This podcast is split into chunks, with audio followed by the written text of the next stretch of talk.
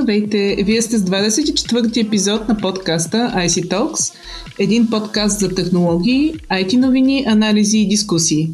Аз съм Майя Бойчева, а днес сме на редакторът на Computer World и CIO Иван Гайдаров. В рамките на няколко дни големите технологични компании IBM, Microsoft и Amazon се отказаха от технологиите си за лицево разпознаване и дори забраниха на полицейските служби в САЩ да ги използват.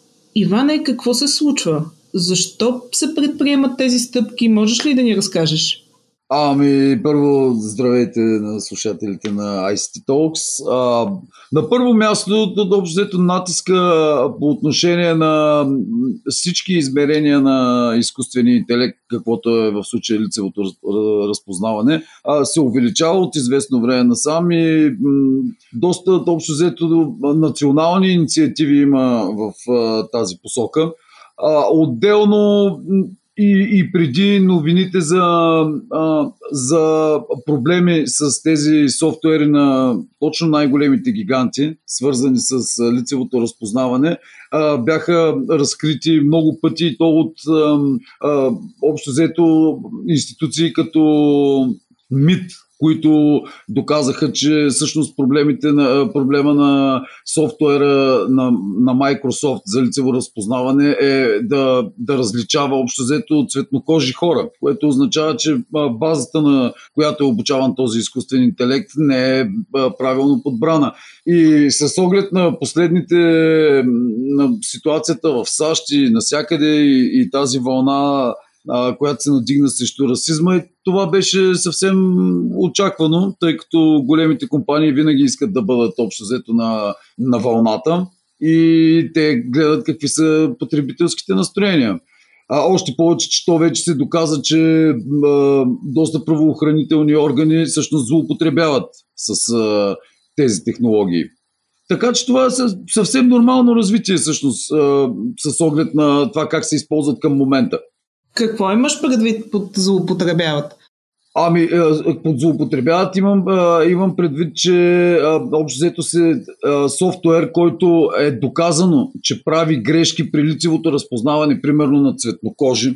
А те да, да, такива проблеми имаше и на Amazon софтуера, и на Microsoft. Всъщност обаче е на въоръжение, така да се каже, в, в системите на разни правоохранителни органи. Тоест, въпреки, че има доказателство, че тази система може да сгреши, всъщност тя се използва за разпознаване на хора и се стига до грешки. А пък, а, когато една технология се използва по този начин, тя трябва да бъде максимално точна и сигурна, защото зависят човешки животи от нея. Как стои въпросът в другите държави в Европейския съюз? Тези забрани само а, Съединените Американски щати ли ще а, е, обхванат или и други държави? Ами, истината е, че общо взето в Европа отдавна има а, движение срещу, а, не срещу, а за контрол над изработването, изграждането и обучението на изкуствен интелект. Не случайно в началото на годината се появи информация, че Европейската комисия, например, иска да наложи мораториум 5 годишен върху използването на лицево разпознаване на обществени места, точно заради съмненията за точността общо взето на този софтуер към дадения момент. Съвсем наскоро общо взето Европейския съвет за защита на данните обяви една система на Clearview AI, която е базирана на точно лицево разпознаване на хора на база снимки от социални медии и от други платформи забрани нейното навлизане в Европа, въпреки че в 15 държави тя, тя щеше да навлезе и то точно през правоохранителни органи, между другото.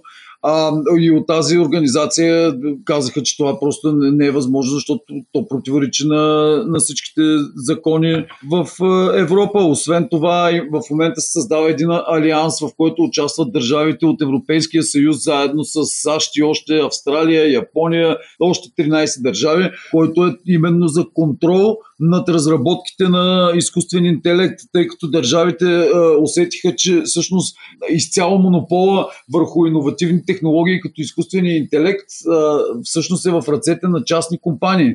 И мисля, че в момента сме свидетели на процес, в който националните държави всъщност казват, извиняйте, но това са нашите граждани и ние трябва да ги пазим. Така че Европа естествено е флагман на, на, на този процес, тъй като все пак Европа е значително по-консервативен континент от а, другите.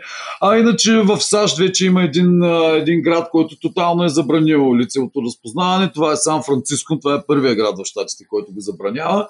Иначе по света има общо взето в двете крайности. Примерно в Русия, само в Москва са инсталирани над 100 000 камери, които са с възможност за лицево разпознаване и според тях това не е нарушение на, на правата на човека.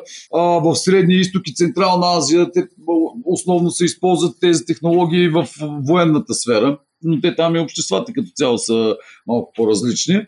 Интересен е момента в Африка, където естествено технологиите са най-малко застъпени в ежедневието, но Кения и Уганда са примери за, за държави, които вече са сключили с Huawei договори за, както за финансова помощ, така и за инфраструктурна и всъщност Huawei там почва да налага своето, своето влияние, а ние знаем общо в Китай как се развива лицевото разпознаване много добре, така че мога да си представим, че до 10 години може би в Африка всички ще се познават.